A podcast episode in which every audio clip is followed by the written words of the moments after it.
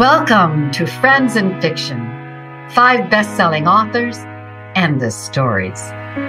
Novelists Mary Kay Andrews, Kristen Harmel, Kristy Woodson Harvey, Patti Callahan Henry, and Mary Alice Monroe are five longtime friends with more than 80 published books to their credit.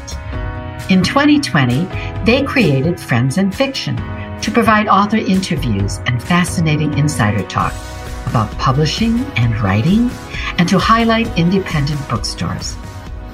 These friends discuss the books they've written, the books they're reading now, and the art of storytelling.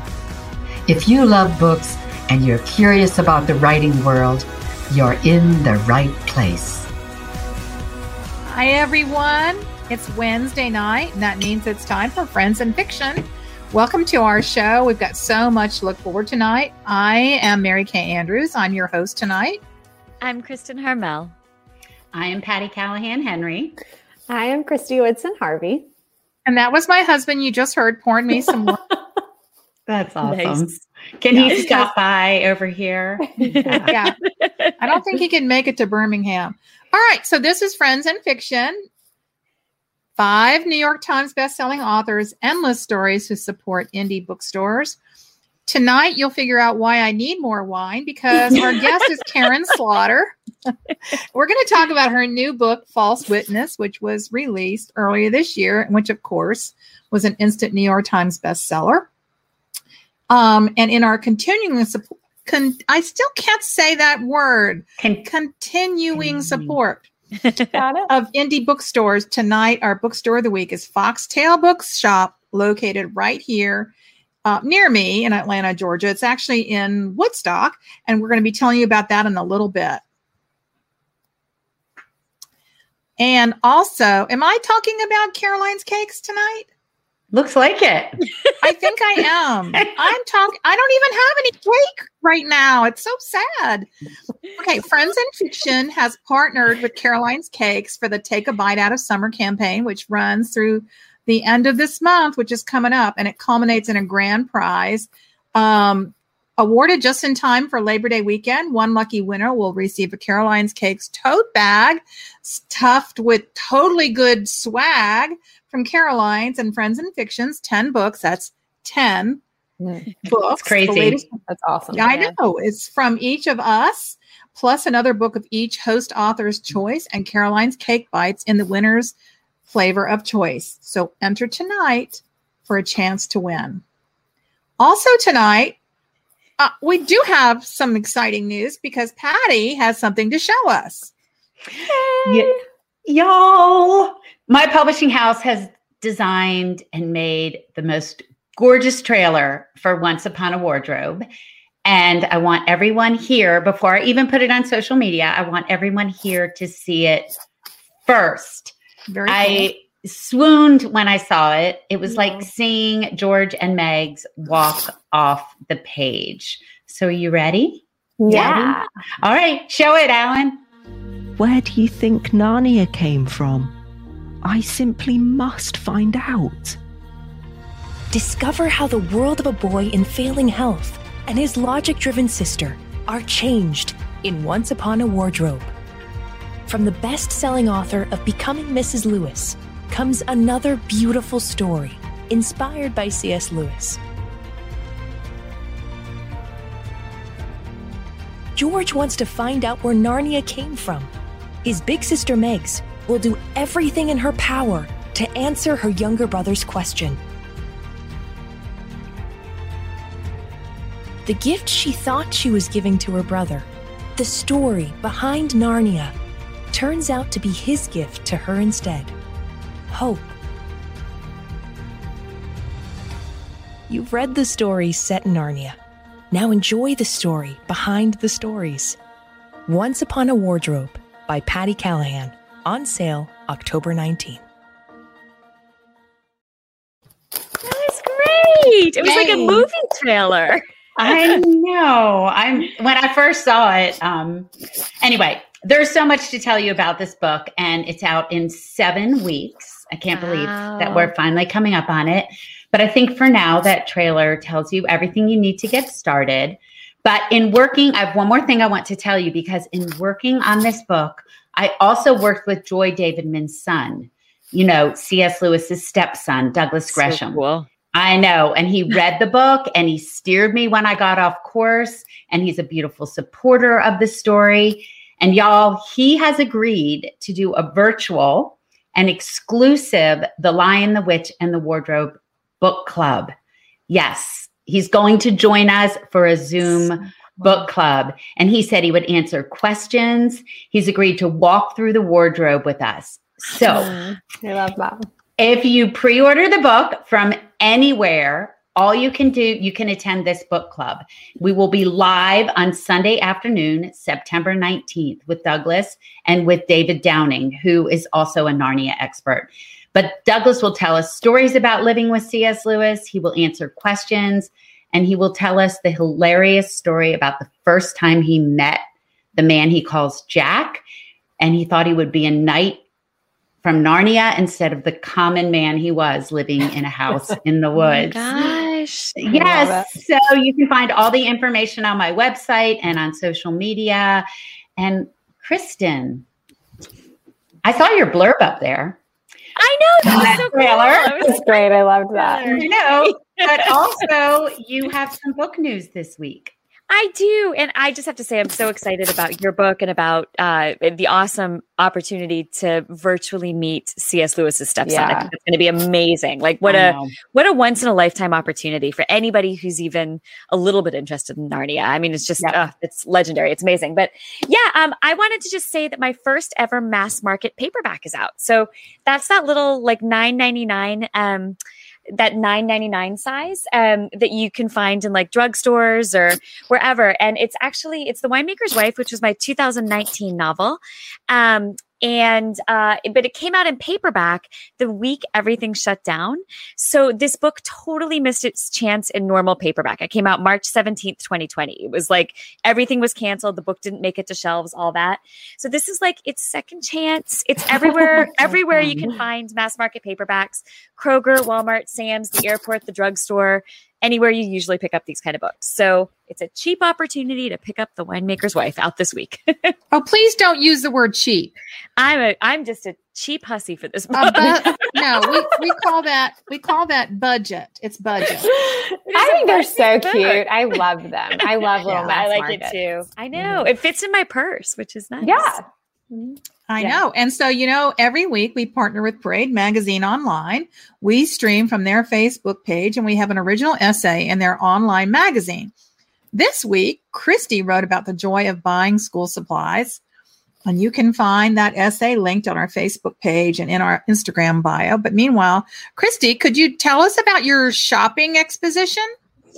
Yes, I can. Um, while I am taking this off because I'm reading that it's making a scratching sound. I'm so sorry. And I wasn't supposed to have it on anyway, which is why I was laughing when we came on. Um, but yes, this week is that better? Yes. This week I wrote um, about what I think should be a national holiday, which is um, back to school shopping. It is one of my favorite things in the entire world. I have loved it from the time I was little. I don't know that Will loves it as much as I do, but like he pretends for me, which I think is like really kind. Um, that he he's like, yay! And really I think he's like, I would rather be swimming or, you know, whatever. But he pretends and we get all the things. And um, so I wrote a little bit about that um, this week. And it was just super, super fun. And so I wanted to ask you guys tonight really quickly.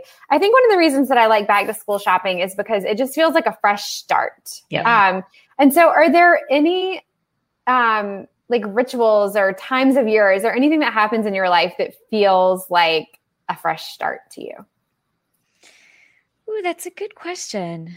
Um, you know what? I think it's I, I think I make a conscious effort to try to make a new start on my birthday every year. Like I kind of say Ah. that, you know, Yeah. that this is this is a new opportunity and like I kind of try to think about things I feel like I've been doing wrong or Mhm. weight I've been carrying on my shoulders or like Mhm. Anger I've been carrying that I shouldn't and I kind of Mhm. try to let it go with the previous year. Oh, I and like I that. also I want to say that I really liked about your essay, Kristy, um, that it wasn't just a fresh start for Will; it was a fresh start for you. Also, Oh, the the, the school uh, school shopping. I liked how you tied that in.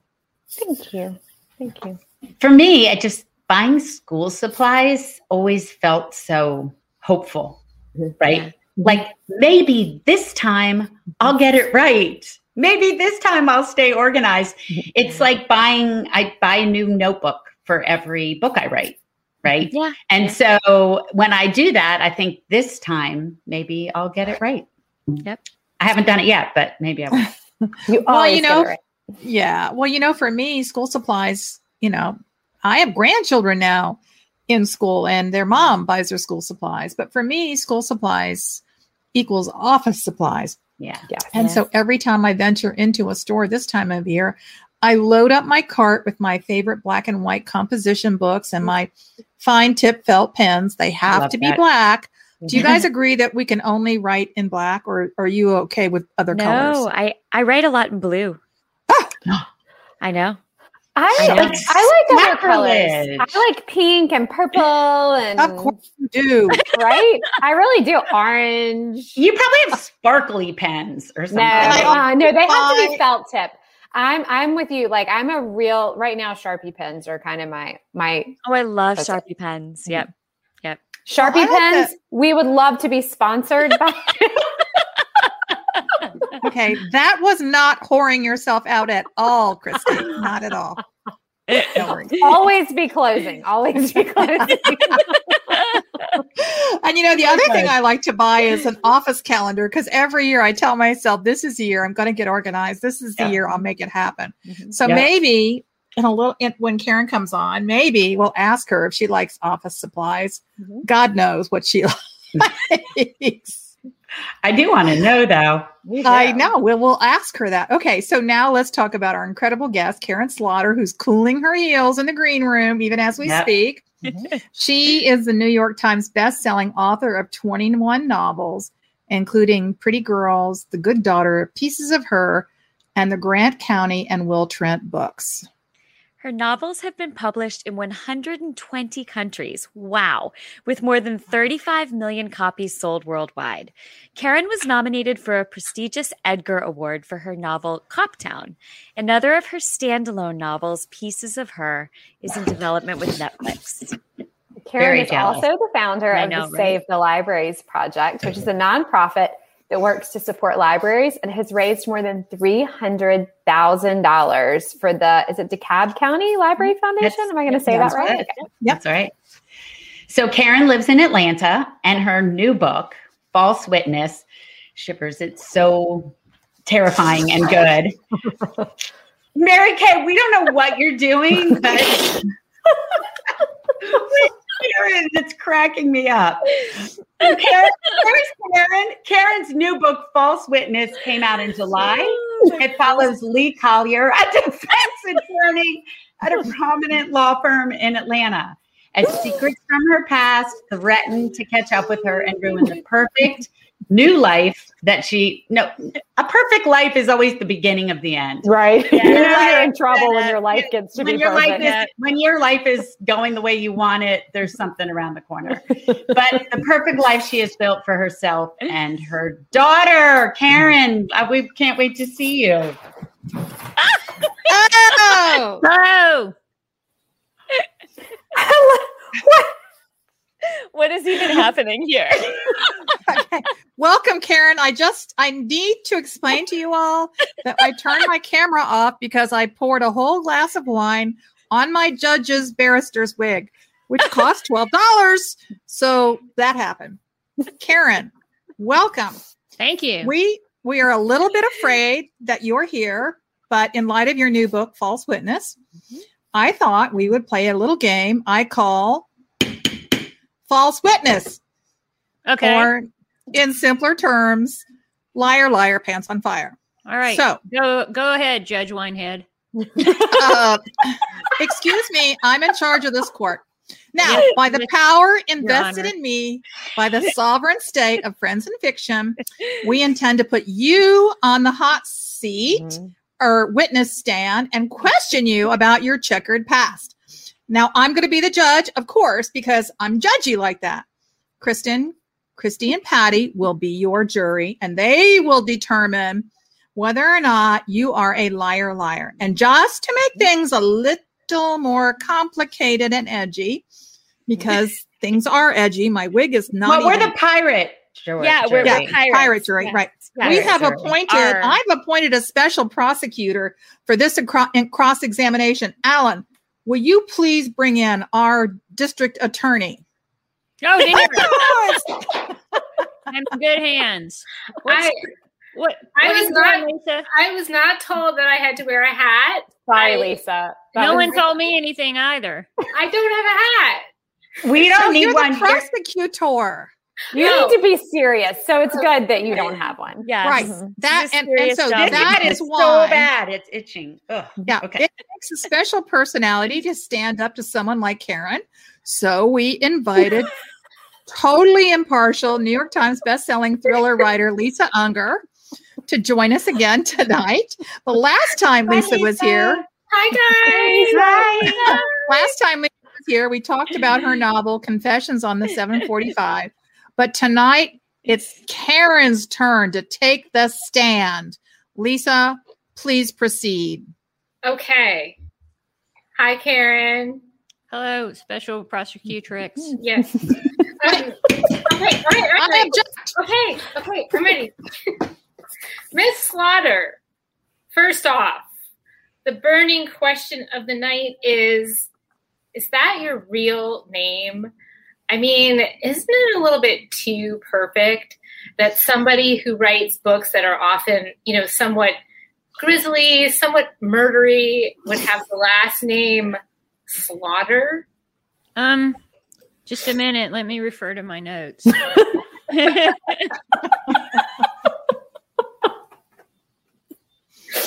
yes. Yes. Liar. Liar! What? Wow. I'll allow There's a- it for the there's time being. Okay. You can't handle the truth. Oh wait. No, no, you're Yeah, you're yeah. stepping all over our lines. Just wait. Um. Okay. Isn't it true that during Miss college- Slaughter. Miss Slaughter, isn't it true that during college you worked at Disney World as the operator engineer engineer for the Pirates of the Caribbean Experience ride? Is is that true? Did you do that? Let me look at my calendar. On those dates, I was dropping out of college. My lawyer has advised me not to admit anything regarding the death that occurred on that day. The pirate community takes serious offense to that. Is there a Well, she's verdict? seriously offensive. Is there a verdict delivered on that? Is there? Um, do I just we keep are going? gonna we'll table that for now. Okay. Can I get the woke pirates? go, go back. Um, let's talk about your Miss Slaughter. Let's talk about your past involvement in a criminal operation, working as an alleged exterminator for an alleged drug ring. Hmm. Did you ever, in fact, kill a single bug as a part of that job? No, no, there wasn't even exterminating fluid in the pump.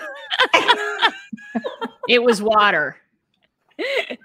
And I know that because I tasted it there. That explains That's a exactly lot. what I was going to ask. How did you know it was water? It was hot. All right. Well, I, I don't hearing no objections, um, Madam District Attorney. I'll let you proceed. Okay. My wig's Miss crooked. Slaughter, there have uh, also been allegations that you run a cat rescue operate, operation out of the slaughterhouse, your sprawling mansion in a fenced in town compound, which neighbors have come to refer to as the litter box. Is that true? I refuse to answer on the grounds that my cats have all declared themselves as sovereign citizens and do not acknowledge the authority of this court. How can they This not court, this court Parlay. has the authority. parlay? Parlay. Isn't that piratey? Parlay. Parlay. That's sounds. That's what piratey. when you're a pirate. That's yeah, piratey. Okay. right. I don't know about Very that. piratey. Yeah. Mm-hmm. Okay. Miss Slaughter, back to your criminal past. Do you now or have you ever illegally operated a forklift without a commercial driver's license? Okay. Wait, is the judge drinking on the job? What's happening here? that. I, don't- I not only don't have a hat, I also don't have a drink. So Well, Lisa, I that am was ill prepared for this. Mm. event. That was short. That was that was your own like judge, that's a Short-sightedness. judgment call. yeah, You're right. You're right. You're right. That's a personal problem. No, it's true. Meg Okay. says our whole courtroom is out of order. I don't feel like Karin ever answers the question. He hasn't. She did not. She didn't. Um, well, you see, the pallet needed to be moved, Hmm. and I was willing to get on the forklift and figure it out. Mhm. That's what you do. So you like heavy life is equipment. Is yes, if you if you have never operated heavy equipment before, but something needs to be moved, and Mhm. a forklift is there, it's what any red-blooded American would do. And if you don't believe in that, you don't believe in God or the Constitution. Amen. I mean, you can't argue with that. I mean, I have to say, as a jury, I, I I'm just going to say I I agree. I'm just gonna say R. Ours, Or- that too. Okay. Nice one. Nice one. um, Miss Slaughter, one last question. Is it true that you've written a part loosely based on your own life in the Netflix series Pieces of Her that will be portrayed by Dakota Fanning?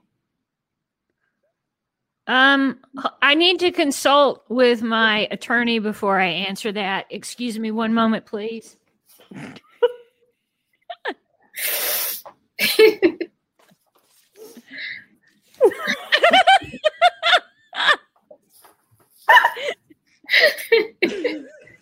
I'd like to um, invoke my Fourth Amendment right to search and seizure.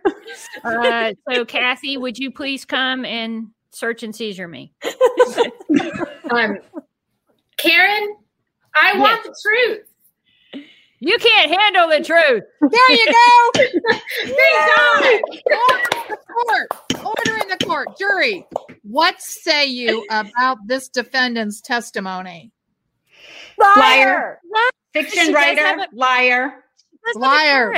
I feel like that graphic was already and the cat. created. The, the citizens add some credibility. I actually have to say. All right, Yeah. y'all. Um, oh, that that, All yeah, that right. judge- now the wig is soaked with Chardonnay. That's not good.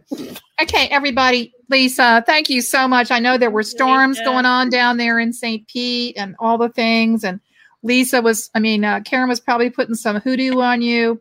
Mhm. I just want to tell True. folks that we are all looking forward to your new book, uh, which will be out October 5th, The Last Girl Ghosted.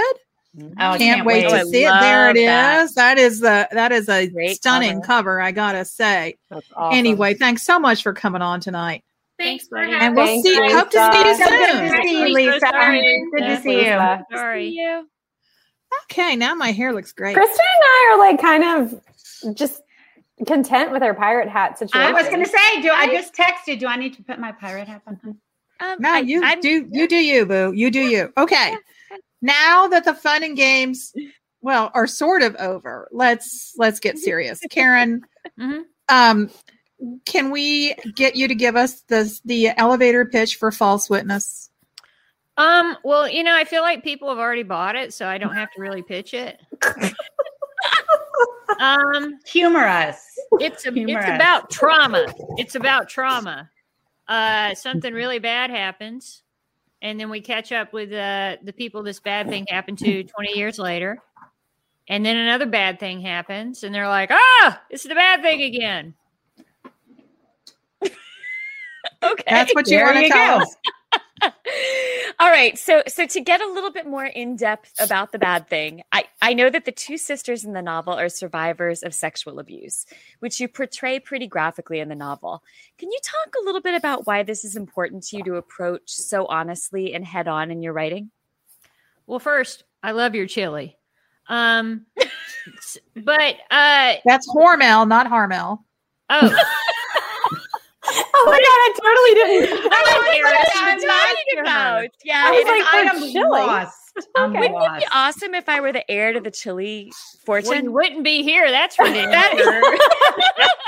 Wearing You that got- pirate hat. No, No, you wouldn't. fromage from France. Um, you know, so I don't write graphically about the sexual abuse. I write about the fallout from it. I guess if I'm going to talk about sexual abuse, I should take this off. Um, you know, I made a decision a long time ago with my first book that I'm go- I was going to write realistically about violence against women because Mm. it's not something that I was seeing as a reader unless it was from a man's perspective. And the man's perspective was always if this, you know, if a woman is raped or assaulted, the magic potion to heal her is for a really good guy to make love to her and everything's fine. Yeah, And that's really not how it works. no, And I bring a personal perspective to violence against women because when I was growing up, my grandmother was being uh, violently abused by my grandfather. Oh, wow. And, you know, like good, all good Southern girls, you know, our family would go to church and then we'd go to my grandma's for Sunday dinner. And sometimes my grandmother would have a black eye or, or a cut lip or a broken bone. And my uncles would tease her about being clumsy. And as I got Oh, older, I thought, nobody's that clumsy. My grandfather's beating the hell out of her and they're making light of it because it's really horrible and they don't know what else to do. yeah. And so I thought, looking at that, us making light of it or not acknowledging it only protected my grandfather. It never, ever helped my grandmother. So I decided in my books to write about it for what it is. Um, and and it, it as I continued writing, it became more important because I would have women say to me, you know, I experienced violence. I was never able to articulate what it was right for people to understand because that's the part that fades to black or Yep. you know it's it's it's made titillating somehow or sexualized in a really gross way and i wanted to show it for what it is so you understand. It's not sexy. It's not something any sane person would wish upon themselves. It's not bondage and s&m it's not rough sex. It's it's violence. And so that's why i chose to write about it. And and also just being really conscious these are real people that this happens to every minute of the day. Every minute of the day this kind of crime happens. And um i know kathy's you know much older than me but maybe some of you guys remember the long island lolita story with amy fisher this story the part that takes place in the past is uh, like three or four years on from that and amy fisher was a teenage girl who was having uh sex with a guy in his i think he was in his late 30s joey buttafuoco Mhm. Yeah. which is statutory rape Yep. and then eventually he he sex trafficked her and you know she did a horrible thing. She tried to kill she wanted to murder this man's wife. But when this all came out it was sort of weird how she stopped being a girl Yeah. and she was a woman. And it mm-hmm. really it and it's long island lolita in that really disgusting sense where you know oh this poor guy he has no control. He was seduced by her. And you know it's just this kind of disgusting sexualization of young girls i mean amy fisher is a, a white girl but particularly young black girls or girls of Mhm. color this happens to a lot where they get really sexualized at a young age and I don't know if you guys have talked to like a, a 13, 14, 16 year old girl lately. They're really stupid. You know, they they're not emotionally Yeah. developed. They don't understand relationships. They don't understand power dynamics. And so that's what I wanted to talk a little about is that whole Nabokov, oh, you know, I'm just a poor guy. You know, you seduce me is bullshit. It's Right. bullshit. And we need to remember that when we hear these stories uh, that, you know, these are girls. They're not women. It's not sex, it's rape, it's Right. abuse. Yeah. Yeah. Thank thank you for putting words to that. You're absolutely right. Wow, Karin, that's yeah, that's powerful. I have Yeah. chills thinking about it, especially since um, it can get romanticized, Mhm. which is even worse than excusing it is romanticizing it. oh my god. So- yeah. yeah. So I want to talk a little bit about your writing process and how it differed for you because you wrote this book during the pandemic. So I know you're a homebody anyway, but was it different for you writing during the pandemic? And is it just me? It felt like this one was closer to your the real life Atlanta that you live in than some of your other. yeah it it is and you know i kathy you remember when you were driving to st simon and we were talking and you're like oh Yeah. i finished my book early for the first time and i was like well fuck you um, because it was really hard i thought it would Yeah. be i mean did you guys think wow okay well we're not traveling we're not doing events it's going to mm-hmm. be so much easier to write It but wasn't. just like the sheer horror at the number of people mm-hmm. dying Yep. or who are sick and who have long covid or who lost their jobs or their businesses or Yeah. all of that was so stressful and then this weird politicization of everything virus don't care you know No. it's like they don't care if you're a communist or you're uh you know egyptian or whatever doesn't care. Um and so it was just so hard to focus on writing. Um but and and for the first time in my life i was late.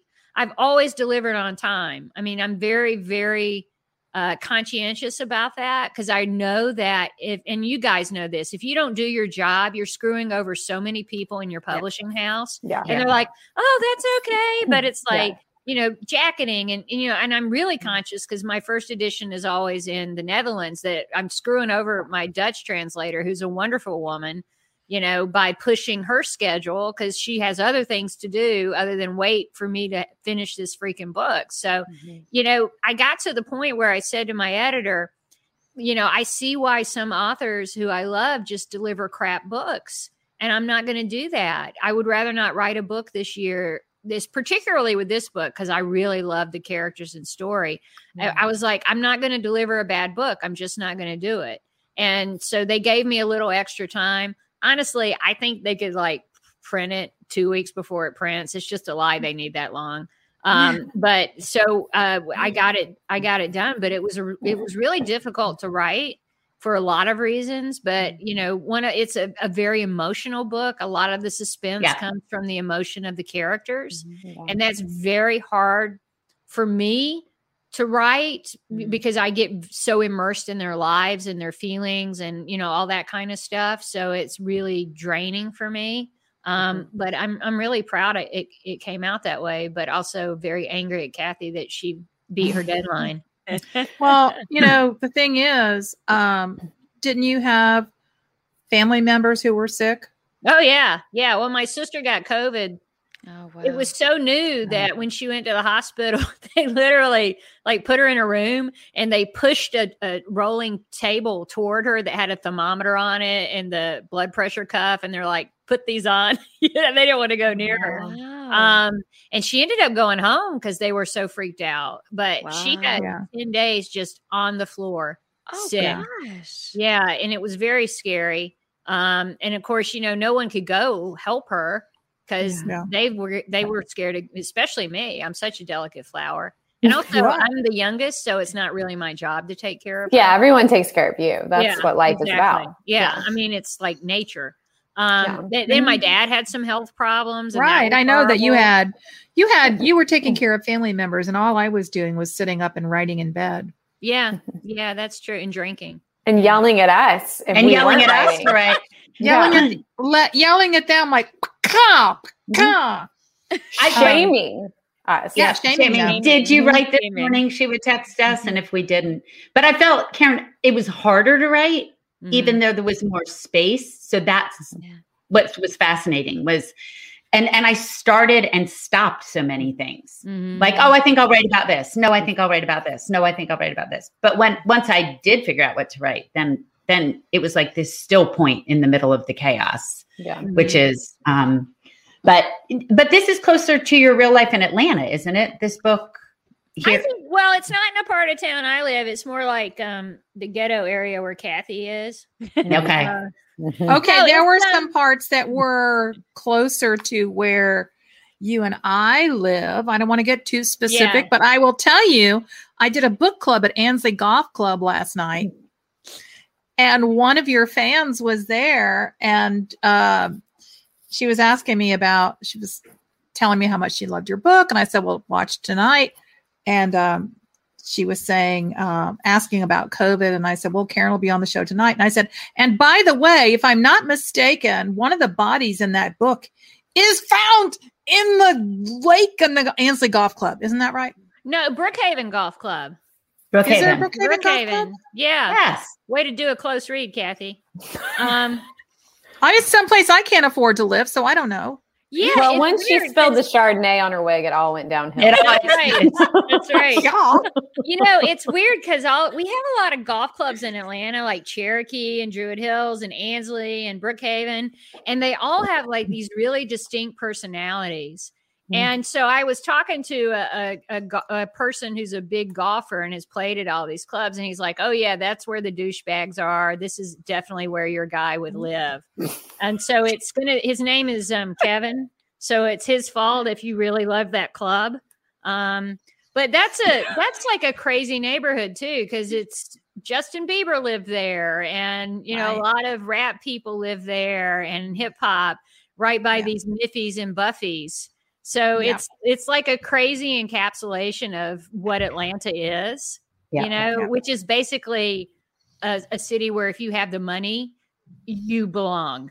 Right, that's always been the story of Atlanta. Um, That's interesting. yeah. Yeah. So so to put Lee and Callie in a part of Atlanta, which I made up, it, I call it Lake Point, but it's kind of like an amalgamation of Lakewood and um, um, Riverdale. But I thought, you know, those were rough areas when I was a kid, and like pe- real people live there. My sister has a lot of friends who live there now, and it's like I don't want to really trash this part of town. Yeah. It, Yeah. because it's more like I mean they totally uh Stewart Avenue that kind of area they changed the name of Stewart Avenue out after the Olymp or before the Olympics because it had such Yeah. a bad reputation. Yeah. Um so you know that's the area of town that I was thinking of. Okay. So now the two sisters in False Witness are understandably pretty tough characters. And for large portions of False Witness, they're they're not very likable. I mean, we learn well, hang on. We learn early on that um, they are they have they've you know they've perpetrated a pretty gruesome crime. And it, it takes a lot of book. It takes a lot of the plot until i thought to myself okay i i get this. So what i want to ask karin that's a long way of asking is how i how important is it to you that your protagonist right from the get-go be likable or relatable Well, it's not a driving point for me. Um, I think that you should be interested in them and you know want to know what they're going to do next and what's going to happen to them. right I mean, that's really that's that's some Flannery O'Connor shit there. The mystery of character, right? Yeah. That's the question that pulls you through the story: is what is this person going to do? And so for uh, for me, I think you rely on that. There's a big switch in the very the prologue, the opening of the book that Mhm. should, should shock people unless they know me really really well. Um, and you know, I framed it that way because I wanted you as a reader to sort of relate to this person in a way, and then when you catch up with her 20 years later to understand how she got there right i mean that that's the thing for me especially given covid we're all living in trauma right now. It's And- true. and i remember we would go to um to um like lunch or something at the howard johnson's with this crazy aunt of mine like a great great aunt and she had survived the depression. And whenever we would leave she would put all the sweet and low in her purse and any bread on the table because you know she's it's like the depression really affected her even all those decades later and i'm like i wonder if like when we're gonna go with our uh, great great grandkids or whatever are we gonna go to the bathroom and take all the toilet paper Yeah. You just know, hand how- sanitizer Right. I'm gonna be. So how, how's this going gonna be- with us? I'm going to be hoarding that hand sanitizer. Someone Yeah. tried to shake my hand today, and I had the most like appalling physical, like Yeah. diving in the opposite direction reaction. And I was like, okay, that was like a little overblown. But I'm like, who would shake my hand? Yeah. Yeah, because Yeah. you know where it's been. um, but yeah, so I, but you know, that so Lee and Callie experienced a really horrible trauma and they had different reactions to it. One of them, like, went the whole type A, full on law school, always hustling. Yeah. And the other one just spiraled into an addiction. And so I, I wanted to show, you know, we, we all write about kind of bad things happening to people. Yeah. And, you know, usually by the end of the story, if they're not dead, they're doing okay. But I want to talk about the fact that trauma lingers. I mean, we know all kinds of scientific studies about trauma and Mhm. early childhood trauma. You can have as an adult uh, a predisposition toward depression, heart disease, diabetes, suicidal ideation, you know, drug abuse, alcohol abuse, all these things just from childhood trauma. So, you know, I wanted to explore that through these two characters. When you're Well, you talking it- about that, oh, sorry, I was just saying when you were talking about that, Karin, it makes me think of that book. It's called um, "The Body Keeps the Score," and when you're Mm-hmm. talking about your your characters, like their body kept the score, and then they Yeah. acted out on that. I just think it's Yeah. interesting. Sorry, Kathy. Go ahead, Mary Kay. No, I was I was just thinking that the two sisters are so their their lives are so bound together and there's a there's a plot twist Karin I did not see coming. I love that. I did not see coming when um Lee and Walter were living in Chicago. I don't want to give away any more than that, but that totally twisted my head all the way around. So um, we've got we've got some live questions. So um, who you guys want to ask some uh, uh, some of the live questions people are are, are typing in? Absolutely.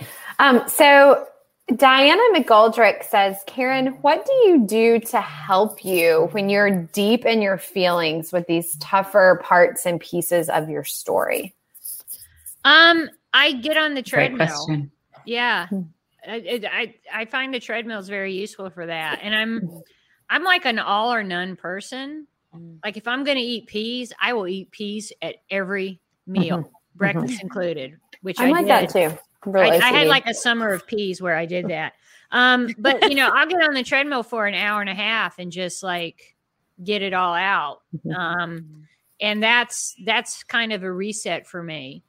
And you know, it also helps because I think you need a little distance as a writer Yeah. because you're in control of the the narrative. Mhm. And I don't, you know, I I didn't want to fall into like this long dark night of staring at my navel sort of stuff because the, the story it's a thriller it needs to keep moving Yeah. um, but i certainly could have gone in, in that direction if i hadn't been more disciplined um, Mhm. i think just you know having written so many books i i can realize that and stop myself when i feel it happening and you know it doesn't happen with every book because sometimes it, the the thriller part comes from who done it finding out you know that that is the important part that drives the narrative but this is a very emotionally driven book so i had to be very careful not to just make it mm-hmm. like an open sore kind of thing you know so things are happening and you know the, the chapters move very differently too because lee's chapters are like going like this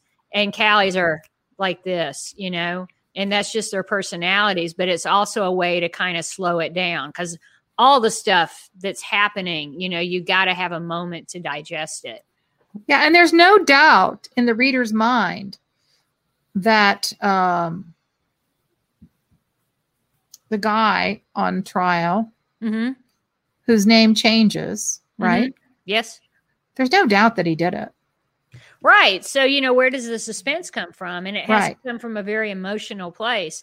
And Yeah. that's one of the challenges of writing a book like this. And, you know, I was like, Jesus, this is why uh, Buffalo Bill had Hannibal Lecter, right?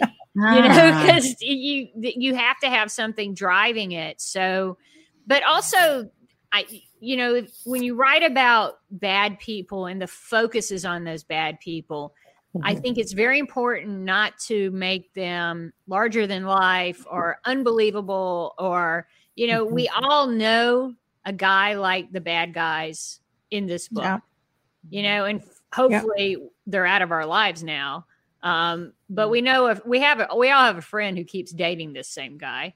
Um, but so I, I just needed them to be really believable and anchored in reality because it was such an important story. And honestly, you know, what terrifies me is a person who is not abnormal, who's like seemingly, you know, can appear very normal and confront that and deep down they're like a horrible person. I mean, it's it's Ted Bundy. I mean, Yeah. he was in the Young Republicans and he had a bright future, you know, even when he got sentenced in Florida, which it makes sense, Florida, right? I'm glad Lisa didn't hear that. But the judge was like, Young man, you had such a promising future, and it's such a sad thing. You could have been a very good lawyer because, of course, he represented himself. And you're thinking, Judge, this guy's a serial killer. And you think he just made some bad choices and he could have otherwise been a really great lawyer and contributed to, I mean, come on. I'd like to see him say that to some prostitutes he sentences. You know, young lady, you could have been a doctor. You know, Yeah. you had so much opportunity.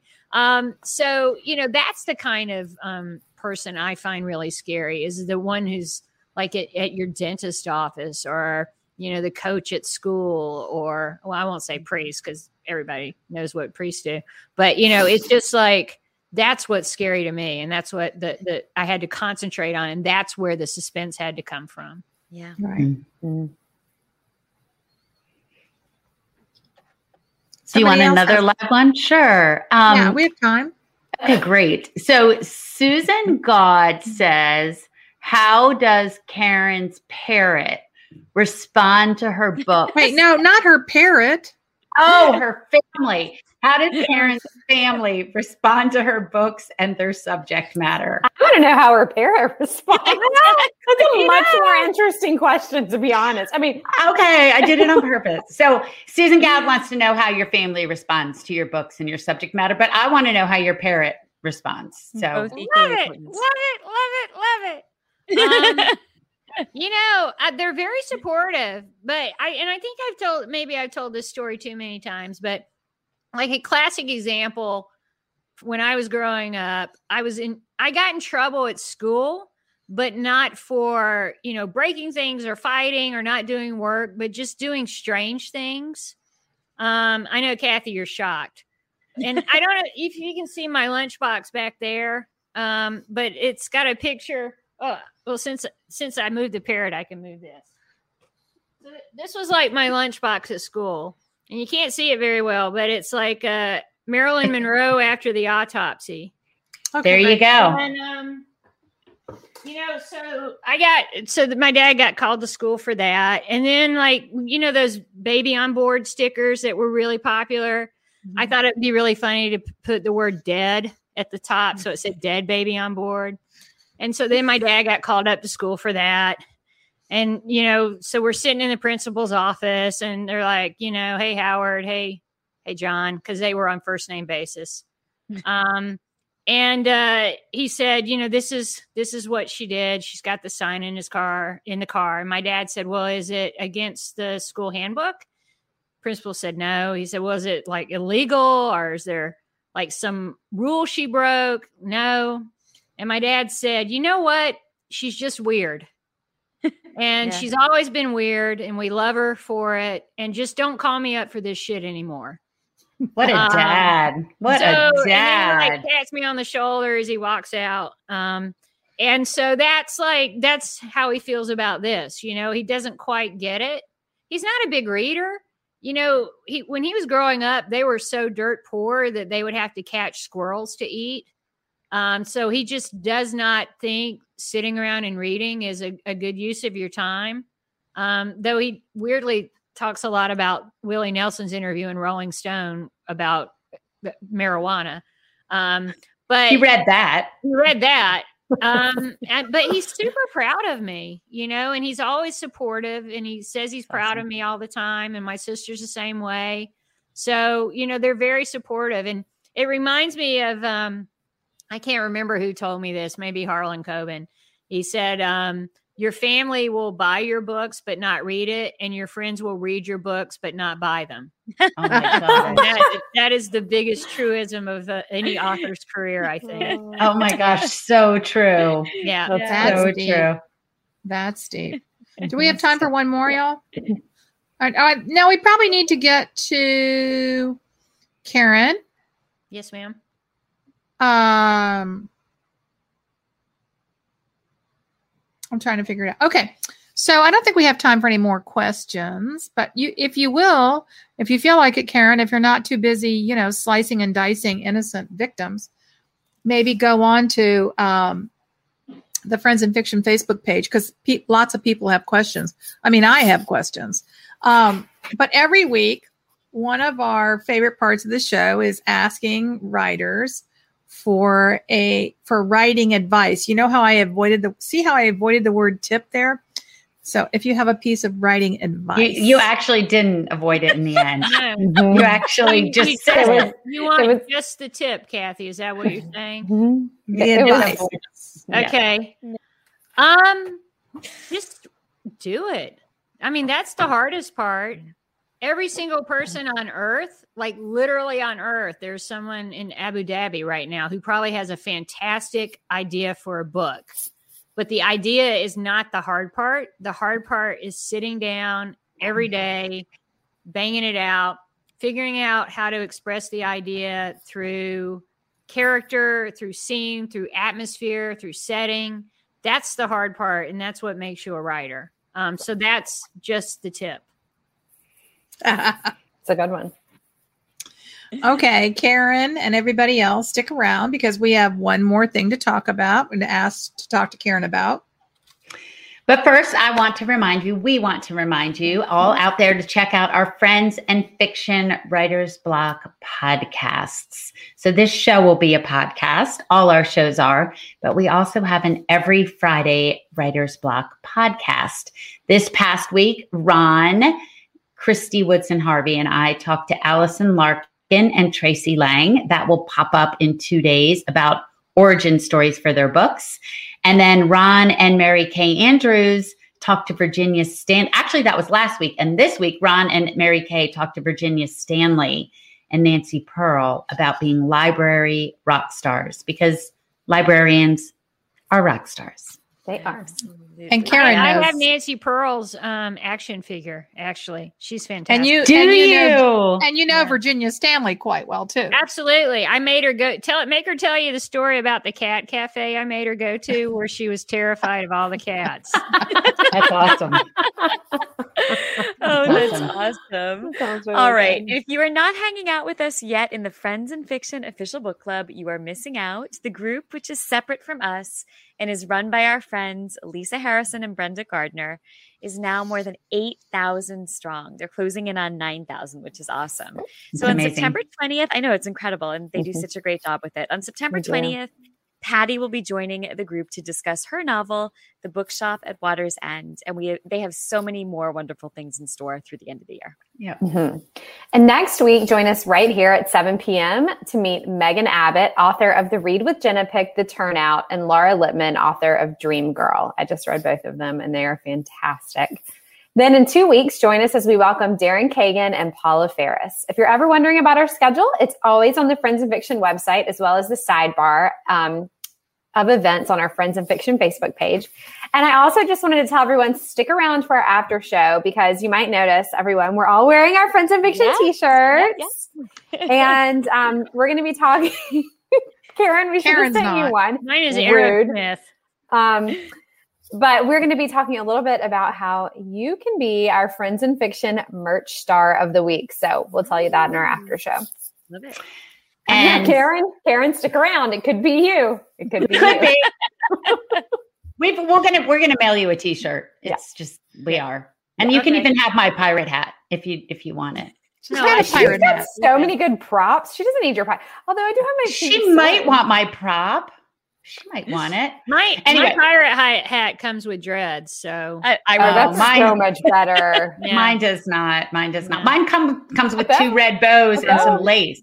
So Johnny Depp dreads. Yeah. Yeah. All right. And y'all know that Kathy, Kristy, and I have new books coming out this fall The Santa Suit, Once Upon a Wardrobe, and Christmas at Peachtree Bluff. And you can be the first to read these books through our kind of amazing Winter Wonderland subscription. You receive the books just as they're released, along with loads of exclusive swag, including a video that only the people who buy the subscription subscription can get. This per package is available through our friends, our great friends at Nantucket Book Partners. And Karin, we have one more question for you. In light of your work helping raise funds for public libraries, would you talk a little bit about why this cause is so important to you and why it should be important to every reader out there? Well, it's a good question. I mean, as you know, I really don't like children. Um, I know. I don't. I don't. They're so sticky. They're very heavy. They don't. They lack in flavor. Yeah. I mean, I've got some great recipes, but like their heads, they can't even like. What is this, baby? Come on, learn to hold your head up. Um, but we know a lot of things about infant brains, also tasty. Um, and that is if you have a finite amount of time in your life when you learn language and critical processing and reading and reading fluently and that's in your childhood. And so if a kid doesn't get a reading ability established, they're never going to be a fluent reader. And so if you look at it just from a financial standpoint as taxpayers, spending money on a library is one of the cheapest things you can do.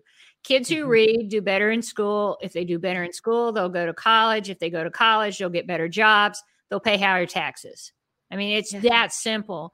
Every judge I know in the juvenile justice system, every cop I know who works with juveniles says the library is the backbone of our community. And we've really seen this with COVID because, you know, our local libraries here in uh, DeKalb and Fulton County in Atlanta, of course, they're they're closed because of COVID, but kids don't have computers. You know, they're doing math class on their parent's phone, and then the parent gets a call from work.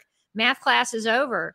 And so they invested in technology and hotspots because the internet's very expensive. Um, They the the internet companies say they help poor people. They don't. It's still expensive. Um, and so they gave hotspots, they gave tablets, they gave iPads, they made it possible for kids, especially in rural areas. You know, 85% of kids in rural areas, their only access to the internet is at their local library. So it's very Wow. important that we have these libraries. Um, and that's one of the reasons why I'm a supporter. Um, also, you know, just long term, maybe these kids will one day be adults and they'll read my books. Um, yeah, That so too. I mean, it's I'm playing too. the long game. it's it's selfish. I mean, all that money you've raised is really just hoping it'll. Yeah. Right. I know. Why don't I just buy my own books? You know, um, I have um, a close family friend who teaches in a school in Southwest Georgia that's pretty uh, it's pretty impoverished, and those kids are driving over to fast food restaurants if if their parents have a car to get Wi-Fi, so they can either watch classes or or you know do their homework online. So it's incredibly important, and I really, all joking aside, Karin, I really salute you for the work you've done with Yep. with supporting Absolutely. public 100%. libraries. Well, you Yeah. helped, didn't you? You you and uh, Kathryn Stockett and I did a We had a good time. Yeah, we had a party. We had a blast. Yeah, we'll do we'll do that again. Absolutely. I hope. Yeah. Okay. Uh it's time for me to say everybody go out and buy Karin's book, False Witness, which is a truly riveting book. I read it in about 20 hours. And our uh, bookstore of the week this week is Foxtail Bookshop. So don't forget, you can go online and order Karin's book, her backlist, and of course, all of our books at Foxtail Bookshop. And Karin, thanks for joining us. Thank See you for you. lunch Karin. soon, I hope. Yes, yes, we'll get the ladies together. We'll And get the ladies together. Megan Abbott is fantastic. You're going to have a great time with her. I She's know. And really- Laura Lippman is an old, old friend of mine. So I think we're going to have a really good time next Yeah. week, too. Megan is one of the smartest people I know. She just knows so much about everything. So I think that'll be a lot of fun. I Mm. doubt she'll have a parrot though. No, True that. maybe some ballet shoes, but Or not a pair. hats or noses or glasses. I doubt And they she'll have just those kept coming. I mean, it's like, what's she going to pull out next? Girl, you don't even know what's on my desk. And um, yeah, we don't want to. I kind of want to see a screenshot of that desk. I'm just saying. No, you want to see my closet where I have everything labeled and stored. Wow. Oh, wow. Hell yeah. This this gets folded up and taken care of, man. This ain't cheap. I ain't buying no $12 pa- pirate hat. I'm awesome. Thanks it. again. Thanks again, Karin. For Karin, being with thanks us for coming. Right. Karin. Don't forget, you can order Karin's book, Bye, False Karin. Witness, at FoxTale Books. And we hope you will support our indie bookstores and, of course, your local library, because that's important too. And we'll see you in a minute at the Story Point after show and come back next week, same time, same place, as we welcome special guests Megan Abbott and Laura Lippman. Good night. Wow. She's great. She was She's great. amazing. great. Yeah. I'm going to have to bring out my wig now. It's very sad. She's so smart and Yeah. um, well spoken. I don't know. She, I just find her fascinating. So I'm so glad Yes. she was with us. Oh, wait. Yeah. Um, We wanna Kristy's holding up welcome our you. Story Point bottle. to our after show, Sip and Stay with Story Point, because maybe a good story unfolds over a glass of wine, right? And sometimes good stories spill over On your onto wig. our Onto wig. your Onto wig. wig. Sometimes Damn you it. have too much story point before you even start the evening. I did not have too much. I just had a lot going on on my table. I had props. I had my gavel. I had my, you know, fourteen dollar. Oh, it's now it's soggy and smells like Chardonnay. I Mm. had my wig.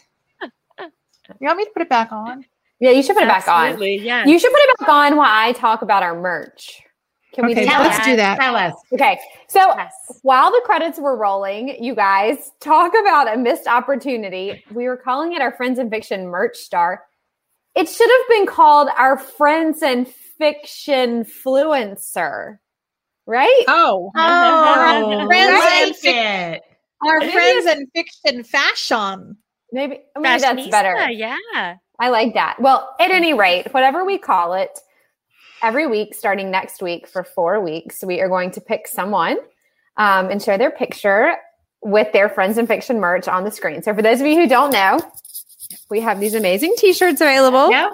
Hello, Voila. t shirts Yeah. and super cute Friends in Fiction wine sippies Yep. and coffee tumblers as well. Although we're almost out of coffee tumblers. So, if you want one of those, you need to get on that. Um, Yeah. But they are available for sale from Oxford Exchange. And so just submit your picture. There's a post under announcements online where you can submit your pictures. Although people have been like emailing them to me and DMing me on Instagram. Like, I don't care how you send your picture, just send it in. No fun. And we're going to Yeah. pick some of you, and you're going to win a copy of either My Christmas in Peachtree Bluff, Patti's Once Upon a Wardrobe, or uh, Mary Kay's um, The Santa Suit. I did not ask them before I announced that. I just went for it. So hopefully that's okay. I'll We're gonna fight with you. Too. I'll throw in Forest. Kristin's yeah, going to you're, throw we're in not going to fight with you. You're running contests. We're not ever going to fight with I was somebody like, who's I'm just going to make some decisions and not ask anyone. Then they don't have to Yeah. think about it or worry about it. We don't have to talk we about it. appreciate that. Could you just make all the decisions from now on? With that, with can, can we just do just hoping that? that you could because you always make really good ones, and then I could we'll just be like, yes, great idea. maybe I maybe you could make decisions on the cover for next summer's book because Hmm. We're at that point and I'm kind of out of thoughts. I'll send Well, some suggestions. I was going to say, I think that's pretty much a group decision. So Exactly. That's what we're here Oh, for. okay. I don't think we get to hand that over to Kristy. I think Yeah. that's more of a, yeah. Mhm. Group. Okay, my publisher will be interested in hearing your feedback. Okay. I'm sure. I'm sure they're waiting. With. I'm sure they're Very waiting. Really with waiting with bated breath. bated Yeah. breath. Yeah. I, Yeah. you know, I thought it was interesting tonight when Karin talked about how hard it was for her to finish that book, Yeah. and um, yeah. and how emotionally involved she gets. You know, we think of all these grisly murder mystery type things as maybe it's just plot driven, but she really Right. gets into the Mhm.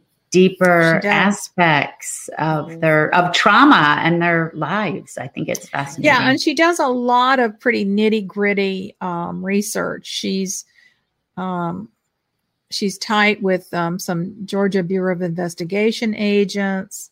Yeah. I know um, we didn't get time. We didn't have time to ask this question, but a lot of a lot of false witness um, parts of it are very much a courtroom thriller.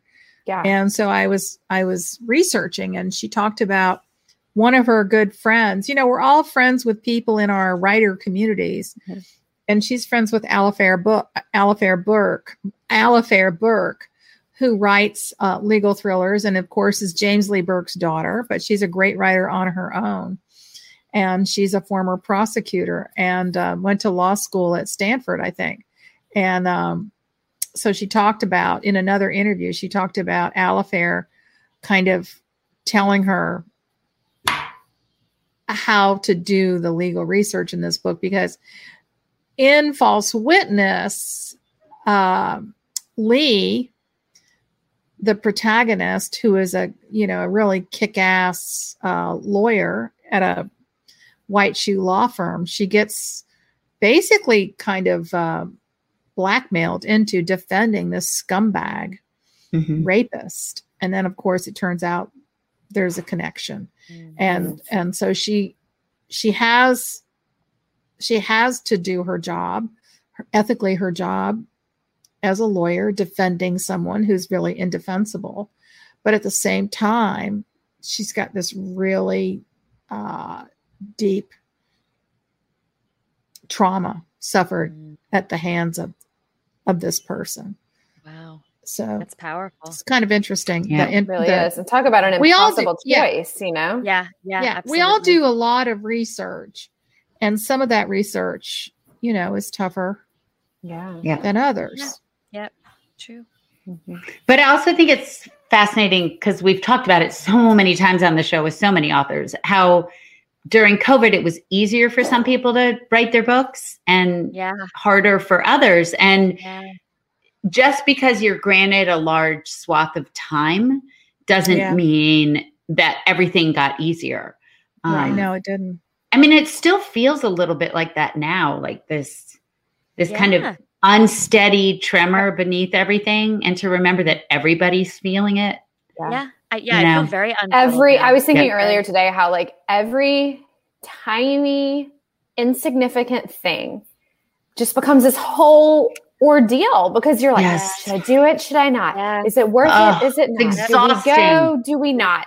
Da-da-da, da-da-da. I mean, it's just like things that are just so ridiculous. And it's just, we all have to have such extreme decision fatigue because it's just like everything I know. you know, it's like, should we go out to lunch? Well, I mean, we're probably okay, but it is one more exposure that I mean, it's like, Yes, ah, you Yeah. Yeah. everything. A sandwich. Everything's a little bit ordeal. more exhausting. Everything's Yeah. a little bit, yep. And and when she was talking about that, you know, everybody's in trauma.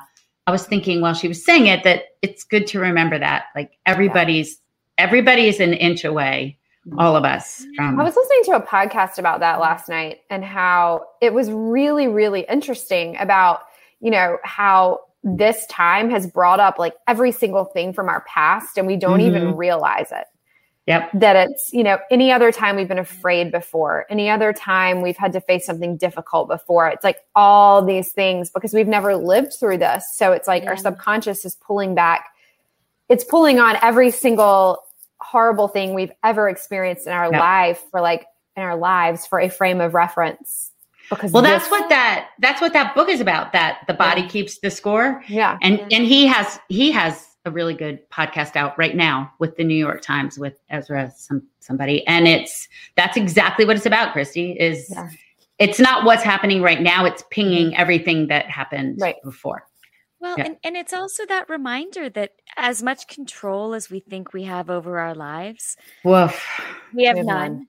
have And and as secure as we think things are in our lives, anything could happen at any moment. I mean, I mean, it's I think that that to me is is the scariest part of this time. It's just that realization that we all know in the back of our minds, but that Mm-hmm. realization being kind of um, driven home again and again. Yeah. You know, Because like that's the thing we have to forget to be able to really live, right? We have to be able Or to to forget get to the page every day. Yeah, right? we have to be able to forget the one that thing we can anything- control. can ever happen at any time. Like we have to kind of be able to forget that to be able to like live our lives, but it's like in our face every second. That, like And you know, I think I feel like when I was writing the newcomer last year. Mm-hmm. I feel like I wrote most of that book sitting up in bed, starting at 7 a.m. Yeah. And just for the first time, there was, I'm not joking when I say there was nothing else to do or nowhere else to go. Yeah. And I just put my head down, and every morning at 7 a.m. or sometimes earlier, you know, I was writing and maybe that was my escape from the reality that was surrounding me because I was Yeah. in my half dark bedroom in my PJs Yep. and my only reality was the reality of that world that fictional world I created. I was most years I go away to write to put myself in that world, but last year I I put myself in that world, that darkened room, that was my bubble and um but I wasn't writing a um a legal thriller with a lot of yeah. pretty traumatic detail in it. yeah, that, this was must have been a tough year to go that dark. I mean, I know a lot Yeah. of her, a lot Mhm. of her work is dark, but I mean that really, Mhm.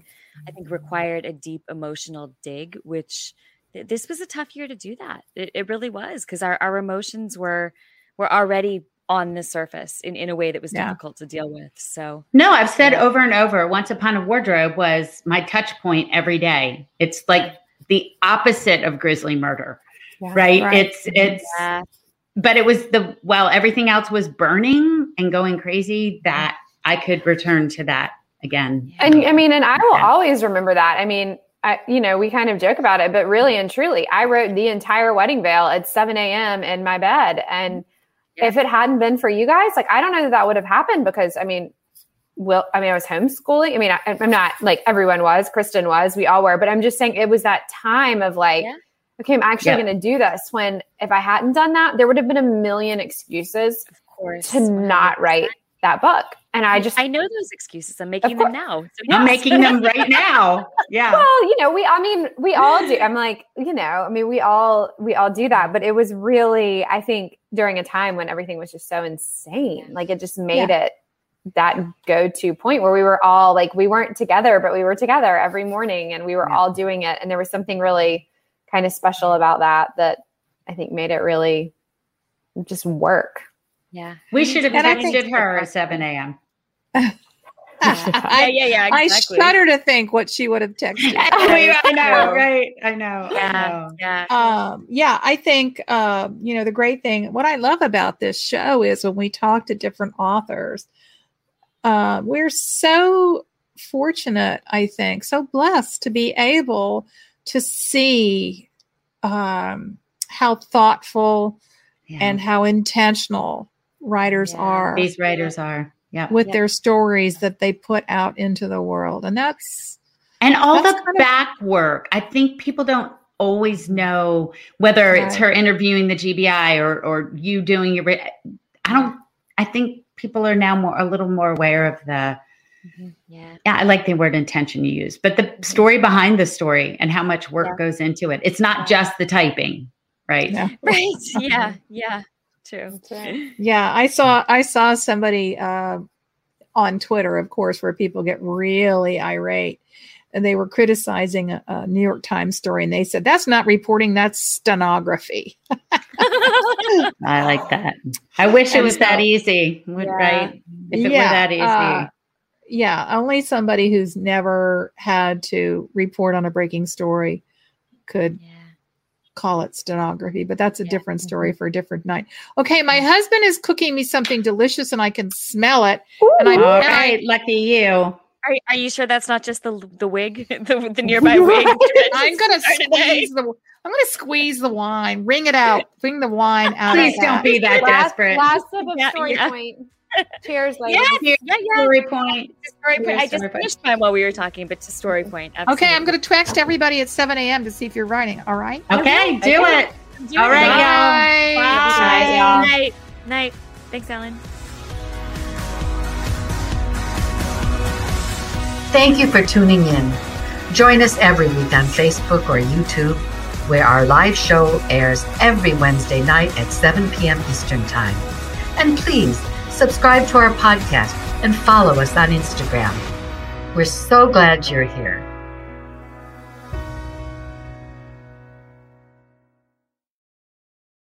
Produced by Audavita Studios. Connect your voice to the world.